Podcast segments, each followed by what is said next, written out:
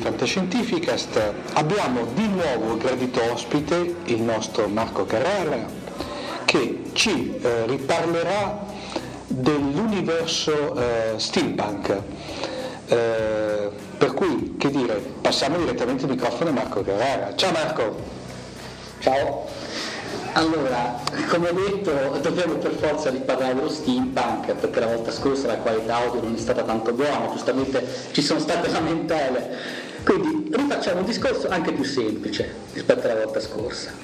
Allora, come parlare dello steampunk? Secondo me la cosa migliore è, è costruire diciamo, una spiegazione basata su una, un cambio di opere, delle opere che siano sicuramente steampunk, che si sa che sono steampunk, e da utilizzare per poter determinare quindi i confini del genere, perché fondamentalmente eh, è un genere che ha confini vasti, che ha dei confini che sono vasti ma non illimitati, perché comunque lo steampunk che cos'è? Lo steampunk è un sottogenere della narrativa fantastica, ma un sottogenere è tale in virtù dell'avere più limiti come genere figlio rispetto al genere padre, non è che mi sembra una cosa tanto, tanto, tanto strana, spesso la gente non lo capisce e pensa di poter fare tutto quello steampunk senza avere delle regole. Perché? Perché se non fosse così, se uno avesse dei limiti, uno potrebbe dire guarda, top, questa è la Barbie classica, quella che fa da decenni, è steampunk, lo adeguo al canone. No, non funziona, cioè non è che non è inclusivo, è esclusivo, tu prendi la Barbie, lo vedi che non è steampunk e non è steampunk in virtù del fatto che non rispetta tot set di regole, quindi non è che ci puoi mettere tutto. Perché fondamentalmente non è steampunk ciò che viene detto steampunk, è steampunk ciò che è steampunk per il set di regole che dopo vedremo molto semplice. E diciamo, prendi una banana, una banana col bolino cichita, è una banana, togli il bolino cichita e lo metti a una pera, la pera non diventa una banana.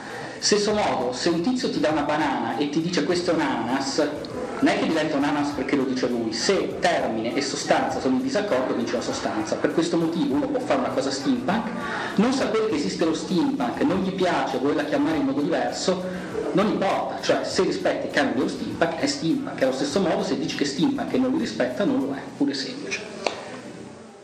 E, ecco, fondamentalmente eh, qual è il problema? Che se tutto fosse steampunk nulla sarebbe steampunk. E, è importante vedere i confini perché i confini, sapere che cosa è steampunk, proprio perché chiaramente dei riferimenti ti permette di andare poi a studiare, a esplorare quei riferimenti, a fare delle opere originali, perché fondamentalmente se non studi, se lo steampunk lo vivi come i prodotti steampunk negli ultimi anni, magari beceri fatti dagli editori che ti mettono dirigibili, corsetti, Londra, motori a vapore, quattro cliché. Generici diciamo. Esatto, e tu ripeti soltanto quei quattro cliché, non farai mai nulla di originale, ma invece se sai cos'è lo steampunk puoi vedere che c'è molto molto molto margine per operare e fare cose originali. Io partirei con diciamo, le origini del nome, perché no? Perché c'è confusione anche su perché steampunk.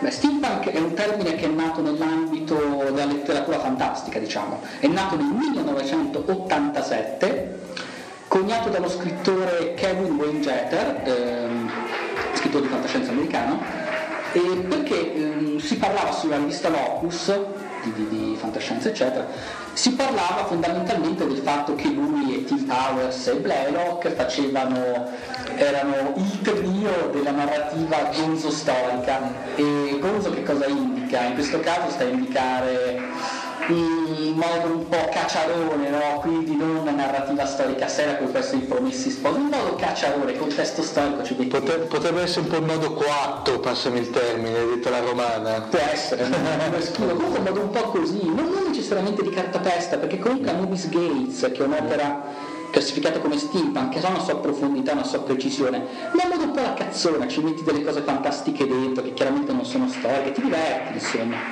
E lui utilizza il termine steampunk Punks al plurale con la S per indicare lui e gli altri due. Eh, era un giochino, un giochino di termini, perché fondamentalmente all'epoca era l'87, quindi tre anni dopo l'84, che mi sembra anche palese, però l'84 è l'anno di Neuromancer, se non sbaglio, eh, se non sbaglio.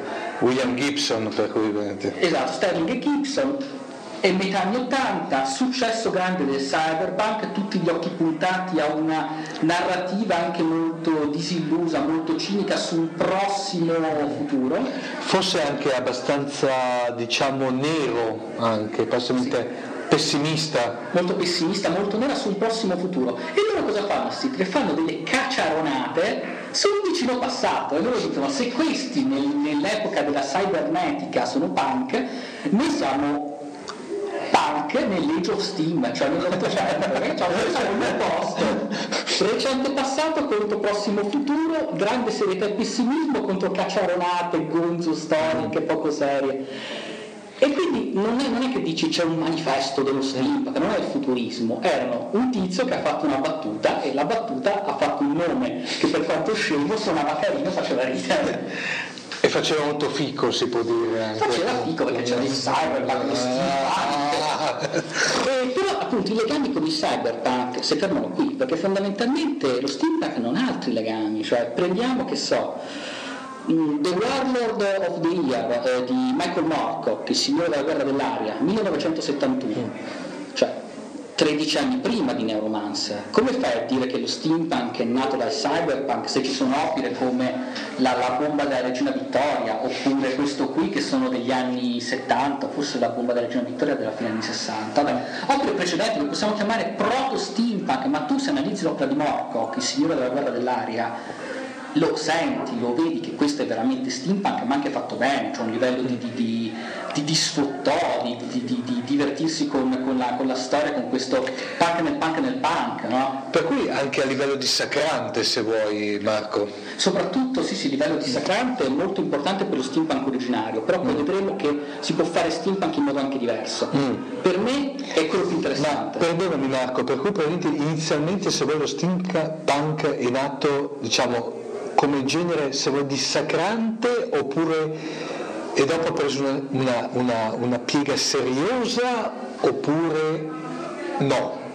È nato come dissacrante, come gonzo, come cialtrone, eccetera, e poi ha preso una piega seriosa con il collegamento col punk, nel senso mm. di critica alla società, bla bla bla bla, al punto anche mm. di negare che se un'opera non fa critica, eccetera, non è steampunk che è una boiata.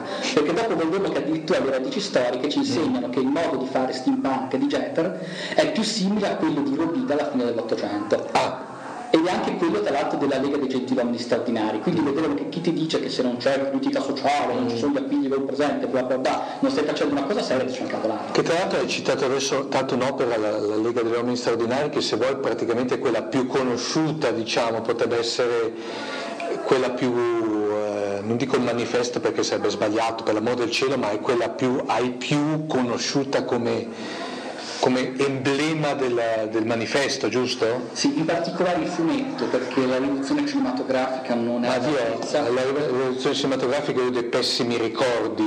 Il fumetto però non solo è molto conosciuto, ma il vantaggio che è un esempio perfetto di steampunk, non come un pochino di estetica, come vedremo dopo, ma come un'agenda creativa dello steampunk, mm. cioè di rispettare in modo estremamente chiaro quelle indicazioni che poi danno. Diciamo che tu vuoi dire l'opera steampunk perfetta, non vai a vedere un romanzo, prendi quel fumetto, quella è l'opera steampunk perfetta. Ah.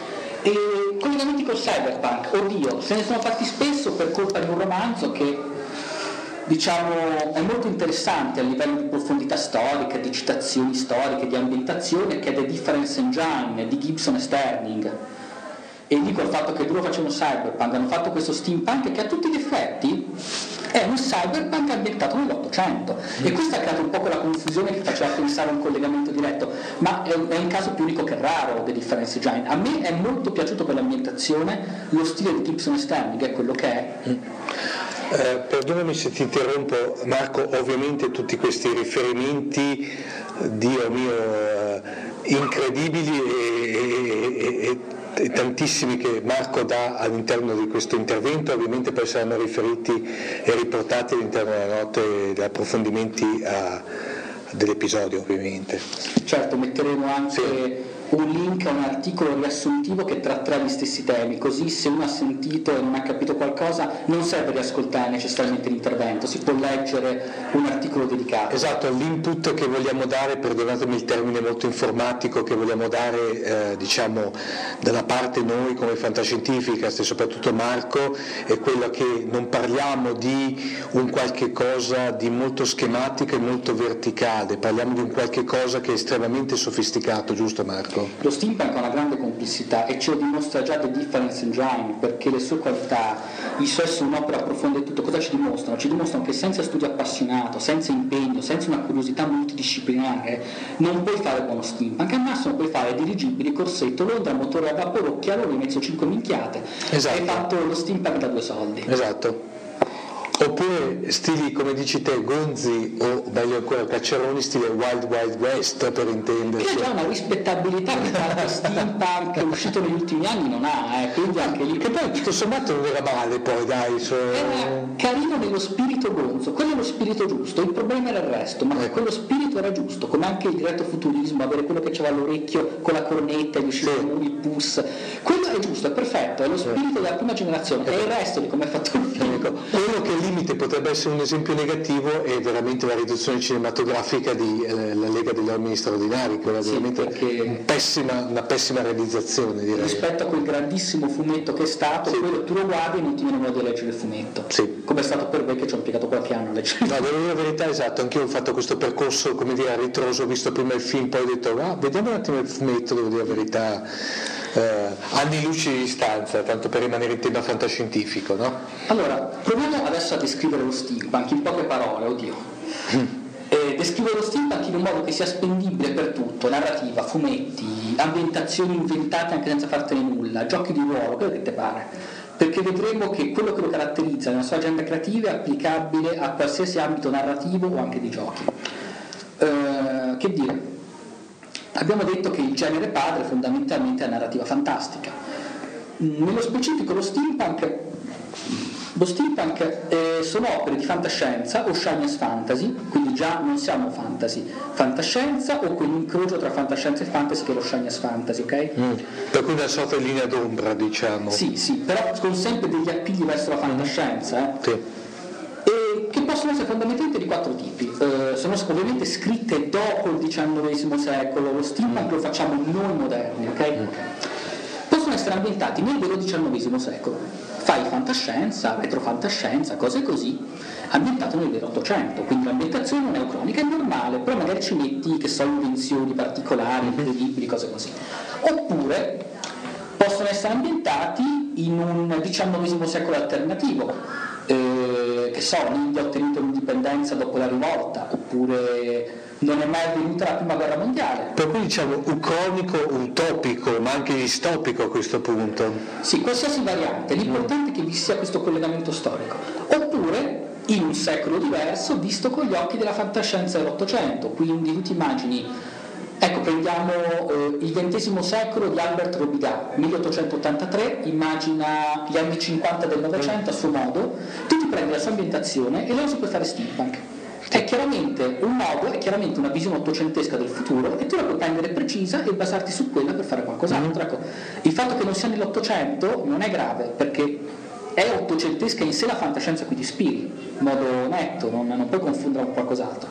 Ultima opzione, quarta opzione, la più pericolosa, e poi vedremo perché, farlo in un mondo completamente inventato, ispirato alla fantascienza ottocentesca e alla rivoluzione industriale. E poi vedremo perché è un sistema un po' pericoloso. Ecco, qui abbiamo quattro opzioni, legate a due sottogeneri, 4 per 2 fa 8 poi vedremo altre moltiplicazioni su come può essere punk e vedremo che in realtà lo steampunk non è un problema di essere troppo limitato, al è il problema di essere così vasto che letteralmente tu ci puoi passare dieci anni a studiare soltanto le basi per informarti sulla fantascienza dell'epoca, la storia dell'epoca e tutto, e ancora essere inutile e dire devo informarmi di più di sapere. Tutto, tutto il contrario che limitato, anzi ti viene la paura di fare cose troppo cliché con tutto quel potenziale che c'è. E per dire il fantasy medievaleggiante pseudo-tolkieniano, quello che fa rigirare nella tomba il povero Tolkien, è molto molto molto più limitato di quanto sia lo steampunk. Quindi, ecco, l'ambientazione che hai scelto tra quelle quattro possibili, poi chi non non se le ricorda, può aprire in simultanea anche l'articolo e leggerlo mentre parlo e troverà le quattro opzioni, così lo può seguire meglio. E deve essere condita con un senso di punk, ok? E come facciamo punk? Questo è un problema effettivamente. Più sensi, essere il punk degli anni 70 come critica alla società, allo status quo, va benissimo, puoi fare uno steampunk molto serio di quel tipo. Per cui proprio il punk nel senso più stretto del termine, quello che noi conosciamo anche se vuoi con le derivazioni musicali anche. Se vuoi sì, se vuoi si può fare anche quello, oppure perché comunque non è un qualcosa dell'Ottocento, è un qualcosa del Novecento, mm-hmm. puoi fare benissimo. Ma c'è un altro punk più interessante, quello nel senso scherzoso del primo mm. steampunk, quello di Jeter, quello di Paul Di Filippo quando nel racconto Victoria che è stato poi ripubblicato recentemente da Delos Books, ti mette la regina Vittoria sostituita da un clone salamandra ninfomane, cioè chiaramente è buono, è eccezionale questo sì, poi di Filippo, di Filippo scrive malissimo, però quell'idea è carina una volta che posso la cito. e è lo steampunk in senso punk nel senso dissacrante scherzoso, non critica seriosa, non così per divertirsi. Il punk nel senso di rileggere il passato con gli occhi del presente. Questa è la definizione che fa Jess Nevins, eh, in un saggio pubblicato all'interno dell'antologia intitolata Steampunk a cura dei coniugi Van der Meer. E lì dentro lui fa questa spiegazione, dice che il vero stacco dello steampunk è riproporre magari le stesse opere, gli stessi temi, le stesse cose dell'Ottocento e della fantascienza dell'Ottocento, ma reinterpretandole con la nostra visione successiva, mm. più cinica, che ha vissuto le due guerre mondiali, che interpreta il passato a posteriori. Per cui letter- esatto, letteralmente una reinterpretazione a questo punto. Anche questo metodo si può fare e lo puoi benissimo coniugare con il punk precedente, una reinterpretazione seriosa su una base scherzosa anche volendo.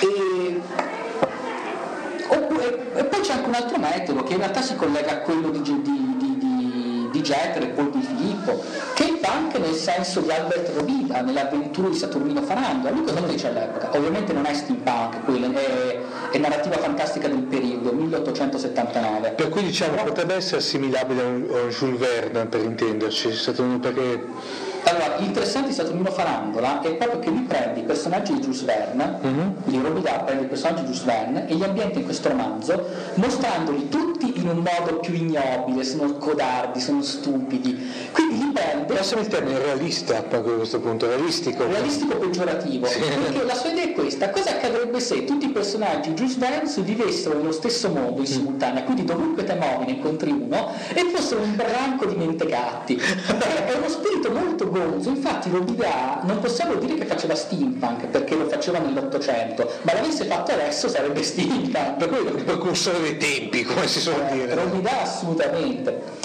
Ecco, e, quindi cos'è il buono, il buono steampunk? Fondamentalmente è fantascienza o science fantasy che gioca moltissimo sulle citazioni storiche, sulle citazioni letterarie, pensiamo a utilizzare tutti i personaggi di Verne assieme, e che quindi è rivolto a appassionati di fantascienza e appassionati dell'Ottocento. Mm, prima dicevamo la Lega dei Gentiluomini Straordinari. Quella è sicuramente l'opera che rappresenta il miglior esempio di gioco di citazioni ci sono un po' di tutto per dire, c'è perfino, oltre, oltre a dire c'è l'uomo invisibile, c'è Mr. Hyde, c'è sono i vampiri. Beh, c'è Capitano Nemo.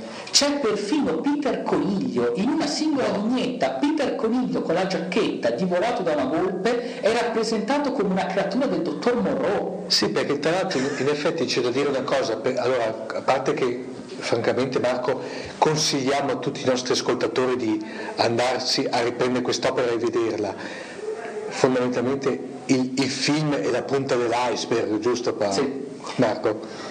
E, e l'interessante nel fumetto è che tu a ogni vignetta, quasi ogni vignetta, trovi almeno una citazione legata alla storia dell'epoca, alla storia della fantascienza, al romanzo sì. gotico. Sì. Perciò ti infila perfino Peter Coniglio e te lo interpreta come un mostro del dottor Monroe. Perfettamente d'accordo, perfettamente d'accordo. E questo miscuglio di interpretazioni in realtà che cos'è? Non è un'invenzione di Morra e dell'altro autore, è in realtà un, senza saperlo ovviamente perché Robidà non è così famoso, è la stessa cosa che ha fatto Robidà. Robidà l'ha fatto con Verne, loro con molte altre opere, ma l'idea di mischiare tutto e dire è tutto vero come la realtà storica, tutto. E... Oppure, sì, ecco, per dire, nella Lega Centuomini Straordinari c'è il finale della Guerra dei Mondi che è ripensato, non so adesso dire qual è, E, oppure pensiamo Mr. Hyde e l'uomo invisibile, quello che succede tra i due nel secondo volume. Ora, onestamente, leggetelo e ditemi che quella cosa secondo voi la poteva pubblicare un editore dell'Ottocento? No, no, no, non vi dico che cos'è, ma vi assicuro non la poteva pubblicare. Se non in certi romanzetti pornografici.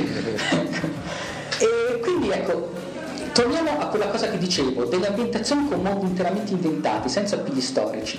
Ecco, adesso immagino che qualcuno avrà intuito, ma il punto debole di un'opera che dovesse scegliere di fare steampunk in un'ambientazione completamente inventata, senza appigli, ad esempio nel futuro, tra cinque secoli, o in un pianeta inventato, è proprio che ti mancano gli appigli con la nostra storia, quindi ti tracolla tutto il sistema di citazioni storiche, perde senso gran parte delle citazioni fantascientifiche. Cioè, uno stravolgimento dei riferimenti a questo punto. Ti devi a quel punto buttare sul poco che rimane, su reinterpretare, su dare un profondo senso di, di, di, di punk all'interno dell'Age of Steam dell'Ottocento, ma è difficile.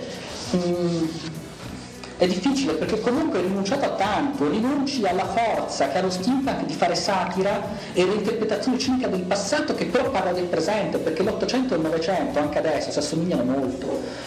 E per dire, la Lega dei Gentiluomini Straordinari è un esempio splendido di steampunk perché non rinuncia a nulla, alle citazioni storiche, alle citazioni della fantascienza del periodo, alle reinterpretazioni, alla narrativa dell'epoca che è vera come la storia dell'epoca, è tutto assieme. Perché fondamentalmente la cultura storica e letteraria, lo studio serio, nello steampunk non sono un peso, non sono un vincolo, sono il trampolino con cui spiccare il balzo della fantasia, è questo che ti insegna lo steampunk, che tu studi per divertirti. E perché l'estetica steampunk facilona, cliché del mettere gli occhialoni, sì. due ingranaggi, sì. tu prendi la Lega, la Lega dei Gentiluomini Straordinari e non ce n'è neanche un po' mm. palese, hanno fatto steampunk sì. solo di qualità. E dicevo, questa forza delle citazioni storiche si perde ad esempio nell'opera New World Perdido Street Station, che è uno steampunk con forte contaminazione fantasy. E la perdi perché l'ambientazione è interamente inventata, perché tanto non si può fare ma d'altronde l'autore non voleva fare davvero steampunk, era un lungo e va benissimo così, spesso è indicato come uno steampunk fantasy perché vedete la componente steampunk ha pari peso della componente fantasy in più, quindi se a metà a metà tra uno science fantasy ottocentesco e un fantasy puro, metà a metà. Oppure sempre a tema steampunk fantasy potrebbe essere il videogioco Arcanum del 2001 in cui la rivoluzione industriale avviene in un mondo che è spiccicatamente un cliché tolkieniano con gli elfi nei boschi, i nani nelle miniere.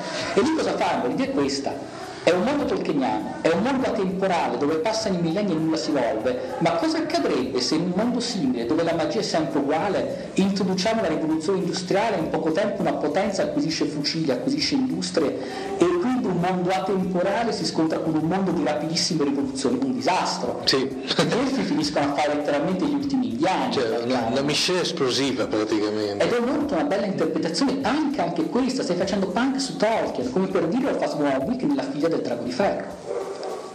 Mi sembra di aver chiarito abbastanza i limiti dello sì. steampunk, se vogliamo. Dunque, che dire, per questa, mamma mia, per questa introduzione, o quanto meglio, avevamo definito un reboot, vero Marco? Sì. Per quello che è stato il tuo primo intervento, cioè, di carne al fuoco ne abbiamo messa moltissima. Direi che per adesso è tutto, eh, ci risentiremo a breve, vero Marco? Certo. Ciao. Ciao.